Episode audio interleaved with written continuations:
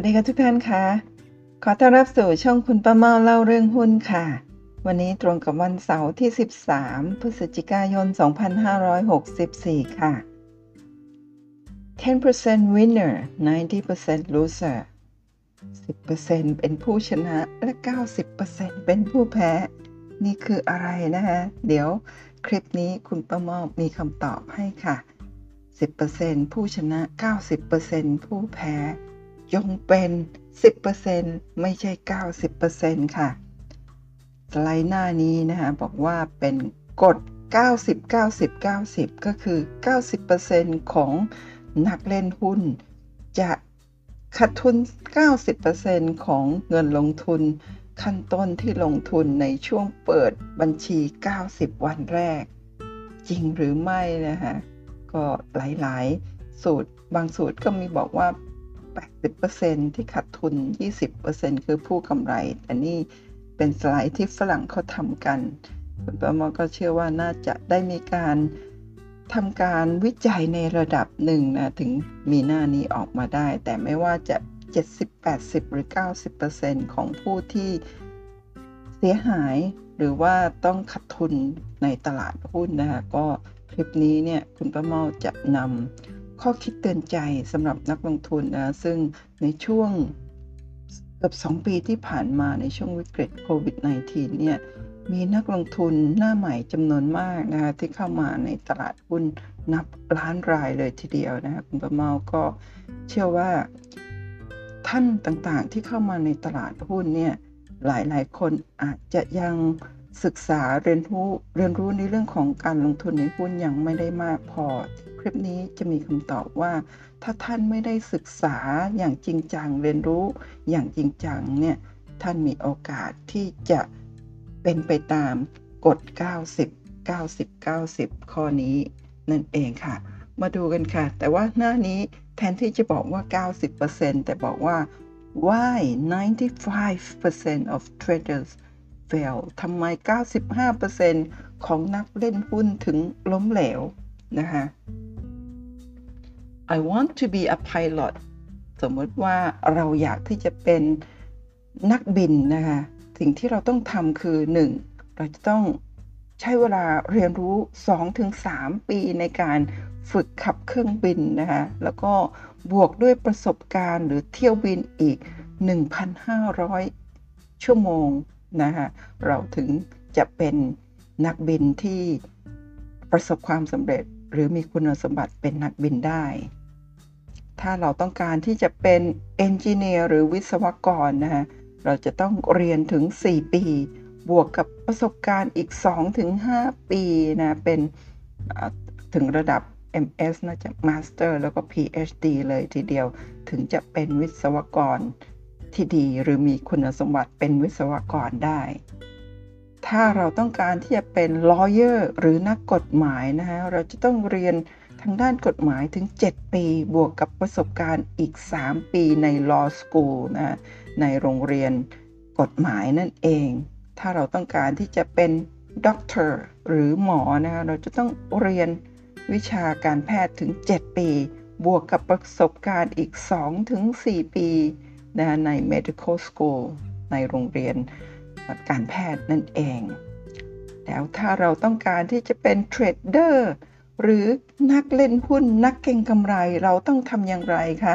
เราเริ่มต้นพรุ่งนี้เลยโดยที่ไม่มีประสบการณ์ได้หรือไม่ ถ้าเราทำแบบนั้นเราก็จะเป็น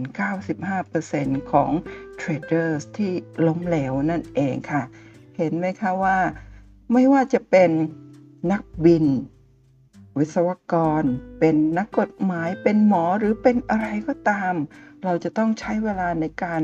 เรียนรู้และฝึกฝนอย่างมากนะคะจึงจะมีคุณสมบัติที่จะเป็นผู้เชี่ยวชาญในสาขานั้นๆได้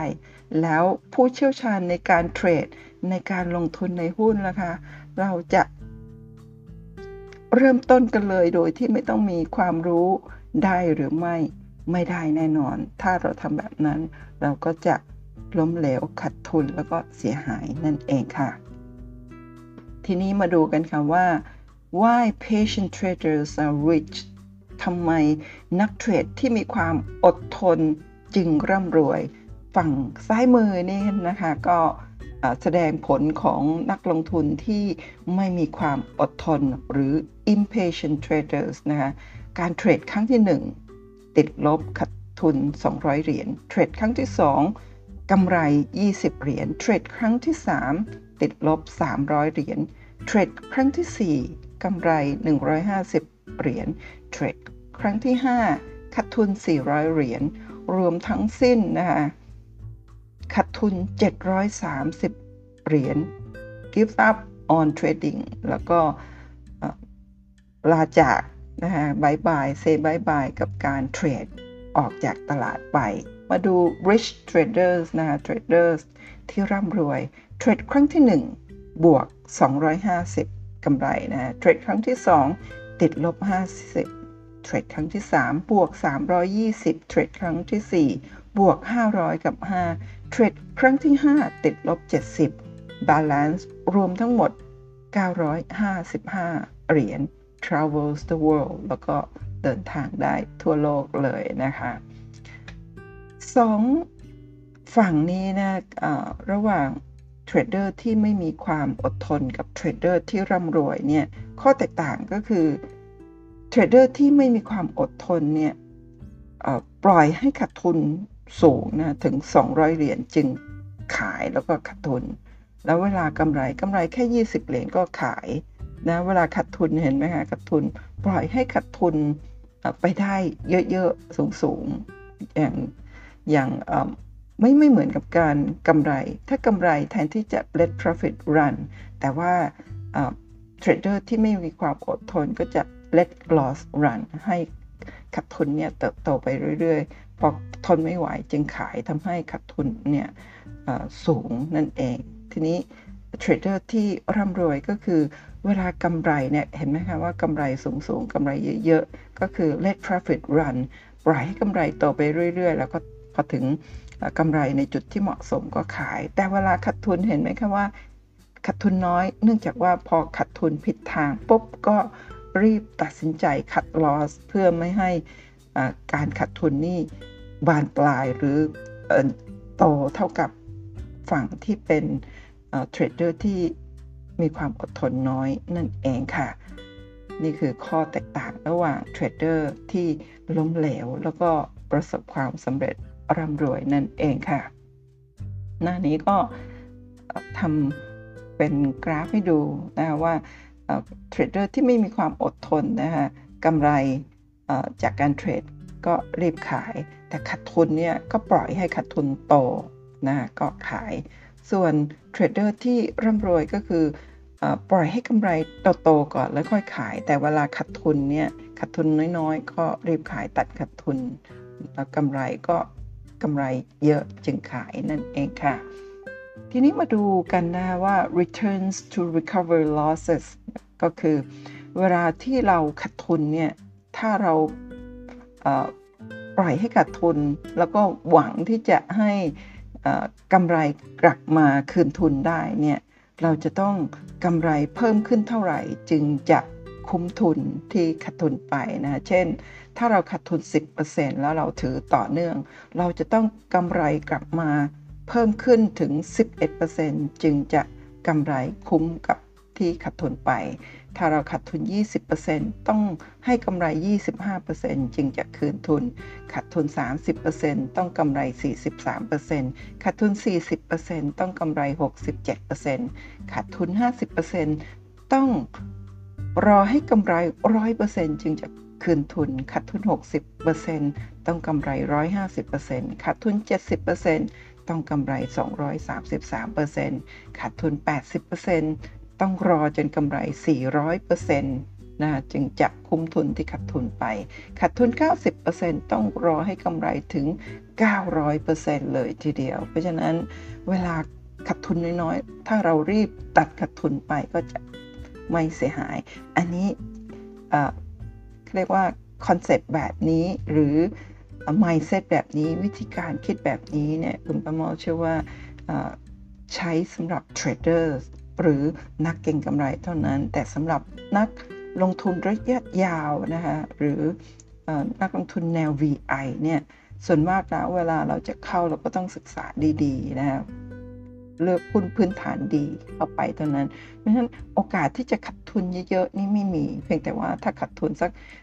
10-20%นะครับเป็นโอกาสที่จะเข้าไปซื้อมากกว่าที่จะคัดลอสนั่นเองเพราะฉะนั้น mindset ของการลงทุนแบบ นักเก็งกำไรกับการลงทุน ถือระยะยาวแบบนักลงทุนแนว VI นี่ก็จะต่างกันนั่นเองค่ะ ทีนี้ค่ะในคลิปนี้นะคุณป้าเมาได้ไปเจอคลิปคลิปหนึ่งเป็นบทสัมภาษณ์นะคะสัมภาษณ์นักวิเคราะห์ทางเทคนิค แล้วก็โค้ชสอนหุ้นนะซึ่งคุณประมอเชื่อว่าเป็นบทความที่น่าสนใจ ในนี้บอกว่าเป็นบทสัมภาษณ์ฟรานซิสฮันต์ เป็นนักวิเคราะห์ทางเทคนิคและโค้ชฟรานซิสหรือที่รู้จักกันในชื่อ The Market Sniper เป็นนักวิเคราะห์ทางเทคนิคและนักเล่นหุ้น ที่เชื่อในการรอการตั้งค่าการขายหุ้น ที่มีโอกาสสูงอย่างอดทน เขาเชื่อว่านักเล่นหุ้นและนักลงทุนจำนวนมาก ใช้ความพยายามมากเกินไปในการไล่ตามผลตอบแทนส่วนต่างราคา ฟรานซิสชอบการซื้อขายที่มีโอกาส ความเป็นไปได้สูง เคลื่อนไหวเร็ว ในสินทรัพย์ อัตราแลกเปลี่ยน เงินตราต่างประเทศ สินค้าโภคภัณฑ์ ดัชนี และหุ้น เขาได้พัฒนากลยุทธ์การซื้อขายทางเทคนิคของตัวเอง โดยเรียกวิธีการนี้ว่า hunt volatility funnel สำหรับการซื้อขายซึ่งเป็นรูปแบบทางเทคนิคในการหยุดการขาดทุนและทำกำไรในระดับสูง และนี่คือหน้าตาของ ฟรานซิสฮันต์นะคะซึ่งสัมภาษณ์ในคลิปคลิปหนึ่งนะคลิปนี้เนี่ยมีผู้ชม 2.6 ล้านวิวนะชื่อคลิปว่า 90% of traders lose money so how to be the top 10%นะก็เชื่อว่าน่า เป็นคลิปสั้นๆ ค่ะ 5%คุณประมอเชื่อว่าน่าจะเป็นคลิปที่ดีนะ ให้ข้อคิดเตือนใจนักลงทุนมาก จึงทำให้มีผู้สนใจเข้าไปชมถึง 2.6 ล้านวิวเลยทีเดียวนะ คุณประมอก็เลยถือโอกาสนี้ไปถอดคำให้สัมภาษณ์จากภาษาอังกฤษ แล้วก็มาแปลเป็นภาษาไทยนะ ซึ่งแปลแล้วก็ถอดความยากมากแต่ว่าถอดความเนี่ยในในคลิปนี้เราสามารถที่จะ มันมีปุ่มที่เรากดเป็นข้อความภาษาอังกฤษตามที่เขาพูด แต่ว่าบ่อยครั้งเนี่ยคำพูดเนี่ยไม่ไม่ตรงกันนะก็ยิ่งทำให้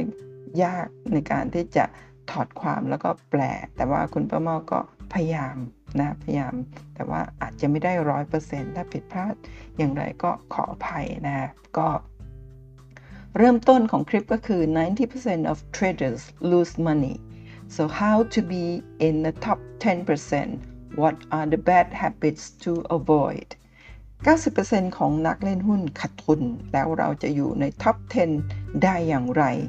นิสัยเสียที่ควรหลีกเลี่ยงคืออะไรฟรานซิสฮันต์นักเทรด นักวิเคราะห์ทางเทคนิคและโค้ชได้แสดงความคิดเห็นในคลิปนี้ค่ะ 90%ของเทรดเดอร์เสียเงิน นะแล้วจะอยู่ใน 10%แรกได้อย่างไรฟรานซิสฮันนักเทรดการวิเคราะห์ทางเทคนิคและโค้ชได้แสดงความคิดเห็นว่า นิสัยเสียที่ควรหลีกเลี่ยงคืออะไร อะไรคือข้อผิดพลาดในการซื้อขายที่ควรหลีกเลี่ยง การซื้อขาย forex ดัชนี และสินค้าโภคภัณฑ์ เป็นคาสิโนขนาดยักษ์หรือไม่ ตัดสินใจเลือกกลยุทธ์ที่ช่วยจัดการองค์ประกอบทั้งหมดของการจัดการเงิน คุณต้องจัดการความสูญเสียและต้องมีระบบที่จะทำเงินได้มากกว่าที่เสียไป รูปแบบของกราฟเทคนิคน่าจะเป็นเครื่องมือวิเคราะห์ทางเทคนิคที่สำคัญที่สุด แล้วก็นี่นี่คือที่เราสามารถคลิกเพื่อให้คำพูดของเขาเนี่ยเป็นข้อความซึ่งข้อความต่างๆ ทั้งหมดนี้เนี่ยอาจจะไม่ตรงกันร้อยเปอร์เซ็นต์พอไม่ตรงกันปุ๊บเนี่ยถ้าเราโดยเฉพาะคุณพ่อมอถ้าไม่ได้ เชี่ยวชาญทางภาษาอังกฤษจริง ๆ ก็จะยากมากอย่างที่เรียนแต่ต้นนี่ให้ดูเป็นตัวอย่างว่า แต่ละช่วงนาทีเนี่ยเขาพูดว่าอย่างไร ซึ่งไม่ได้ตรงทั้งหมดนะคะนี่ก็พยายามที่จะคัดลอกออกมาแปลแล้วก็เรียบเรียงใหม่ตามนี้นะคะเริ่มต้นฟรานซิสฮันต์ก็บอกว่าใช่แล้วผผมได้จัดการสัมมนาผ่านเว็บที่ยอดเยี่ยมที่เรียกว่า 9 ได้กลายเป็นส่วนหนึ่งของ 9%และ 91%ที่สูญเสียในการเดิมพัน มีหลายสิ่งที่คุณต้องทำให้ได้ดีเพื่อเป็นส่วนหนึ่งของ 9%ถ้ามันง่ายขนาดนั้น ทุกคนก็คงเป็นส่วนหนึ่งของมัน และเป็นผู้ชนะแล้ว แต่มีคนฉลาดมากมายที่เป็นส่วนหนึ่งของ 91%ที่ขาดทุน อันนี้บอก 91 นะคะ และในความเป็นจริงคุณมักจะเป็นและมีโอกาสอยู่นอก 9%ก็คืออยู่ใน 91%ที่เสียหายสำหรับสิ่งที่คุณต้องทำคือ คุณอาจต้องตัดสินใจวางกลยุทธ์ เพื่อควบคุมองค์ประกอบทั้งหมดของการจัดการการเงิน ซึ่งเราได้พูดถึงเรื่องรางวัลและความเสี่ยงก็คือ risk and reward นั่นเองนะคะเราเราได้พูดถึงความสูญเสียที่คุณต้องจัดการ ความสูญเสียที่ทำให้คุณต้องอยู่ในเกม คุณต้องทำให้ได้ และคุณต้องเชื่อว่า คุณมีระบบที่จะทำได้มากกว่าผลตอบแทนจากการชนะในเกม มันจะชนะและแพ้สลับกันไป ไม่มีใครได้ร้อยเปอร์เซ็นต์ตลอดเวลา ดังนั้นจงยอมรับว่าการสูญเสียเป็นส่วนหนึ่งของเกม และจัดการให้เป็นระบบให้มากที่สุดในการกำหนดค่าการเทรดของคุณ เพื่อลดโหมดลง พื่อให้ตะกกะดีขึ้นและรัดกุมขึ้น จากนั้นคุณต้องทำตามแผนอย่างเป็นระบบที่สุดเท่าที่จะเป็นได้ ซึ่งคนส่วนใหญ่ทำไม่ได้ และไม่สามารถบริหารจัดการอารมณ์ โดยเฉพาะอย่างยิ่งหลังจากการสูญเสียติดต่อกัน 3 ครั้ง คุณจะเกิดความกลัวเหมือนถูกงูกัด แต่เมื่อคุณชนะ 3 ครั้ง คุณก็จะเพิ่มขนาดการเทรดเป็น 2 เท่า และนั่น จะเป็นสิ่งที่จะเสียและคืนชัยชนะทั้ง 3 ครั้งนั้นหมดไป ดังนั้นสิ่งที่เราต้องเน้นย้ำคือ ถ้าคุณมีการพัฒนาแบบระบบกล่องดำซึ่งไม่ใช่กระบวนการที่เลวร้ายสำหรับการกำหนดกลยุทธ์ที่คุณพบว่าน่าสนใจ คุณต้องสังเกตรูปแบบกราฟ การเฝ้าติดตามและสังเกตให้มาก ๆ ตลอดเวลา การวาดภาพตีเส้นกราฟ และศึกษารูปแบบกราฟต่างๆ เสมอๆ ให้มากที่สุดเป็นสิ่งที่จำเป็นอย่างยิ่ง รูปแบบทรงกราฟต่างๆ น่าจะเป็นเครื่องมือวิเคราะห์ทางเทคนิคที่ทรงพลังที่สุดสำหรับผม นอกเหนือจากการดูแนวโน้มใหญ่ เช่นดาวเทอรีข้อผิดพลาดในการฝึกอบรมบางอย่างที่ควรหลีกเลี่ยง เช่น ข้อผิดพลาดในการซื้อขายโดยผู้เล่นมือใหม่ หรือแม้แต่นักเล่นที่พอมีความรู้ระดับกลาง และแม้บางครั้งแม้แต่คนที่มีประสบการณ์ระดับสูง เมื่อพวกเขาเสียสมาธิในการซื้อขายขนาดมากเกินไป พวกเขารับความเสี่ยงที่สูงและสูญเสียมากเกินไป ความเสียหายจะไม่สูง หากคุณมีวินัยในการซื้อขาย ภายใต้การขัดทุนที่บริหารจัดการและ ยอมรับได้ของคุณ นั่นเป็นส่วนหนึ่งของเกม และหากผิดทาง ปัญหาคือขั้นตอนการฟื้นตัว เมื่อคุณใช้อารมณ์ในทางลบกับการสูญเสียที่มากกว่าเดิมเล็กน้อย สมมติว่าคุณสูญเสีย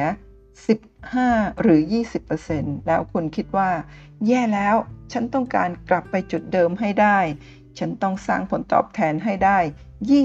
25%ดังนั้นฉันต้องเทรด ให้มากกว่าเดิมอีกครั้ง ฉันแน่ใจว่าครั้งนี้ฉันต้องคิดถูกแน่นอน คุณไม่สามารถรับมือกับจิตได้ มันเหมือนกับการเล่นกับความรู้สึก ความไม่ลงรอยของความรู้ ความเข้าใจทำให้คุณจำต้องกลับไปยังจุดที่คุณเริ่มต้น แต่ตอนนี้คุณกำลังมองตัวเองว่าด้อยค่าจากยอดเงินที่เหลือ และนั่นจะกดดันให้คุณทำการซื้อขายที่มากขึ้นอีกครั้ง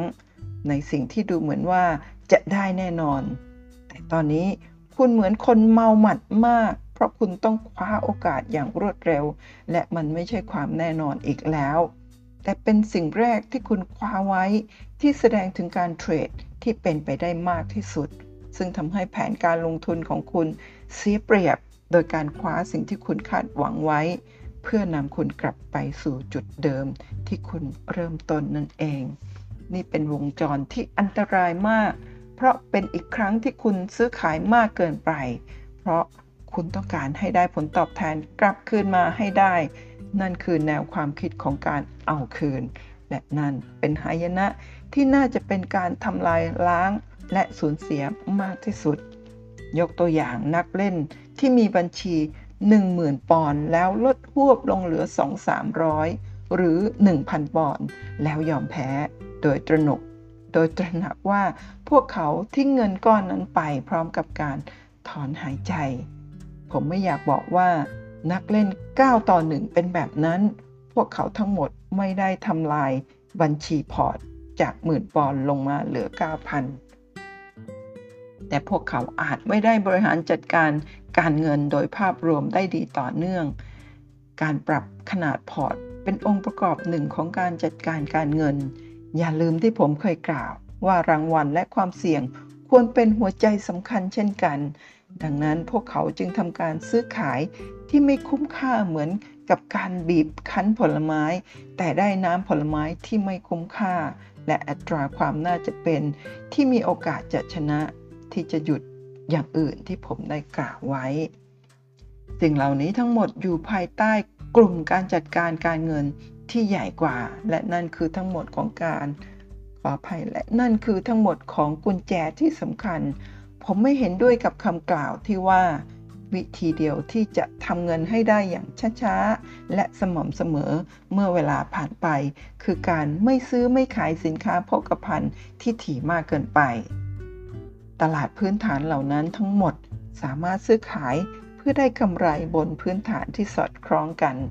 ไม่มีสมมติฐานของตลาดที่มีประสิทธิภาพที่จะรักษาทุกอย่างให้มีมูลค่าที่แท้จริงอย่างแท้จริง สิ่งใดก็ตามที่เกี่ยวข้องกับผู้คน จะมีปฏิกิริยาตอบสนอง และปฏิกิริยาและภายใต้ปฏิกิริยา ดังนั้นผมคิดว่าคุณทำได้ ผมคิดว่าผมจะไม่อยู่ในเกมหากผมไม่รู้สึกว่ามีความได้เปรียบ ที่สามารถรับได้ และนั่นก็คือทั้งหมดของบทสัมภาษณ์ของ Francis Hunt ในคลิป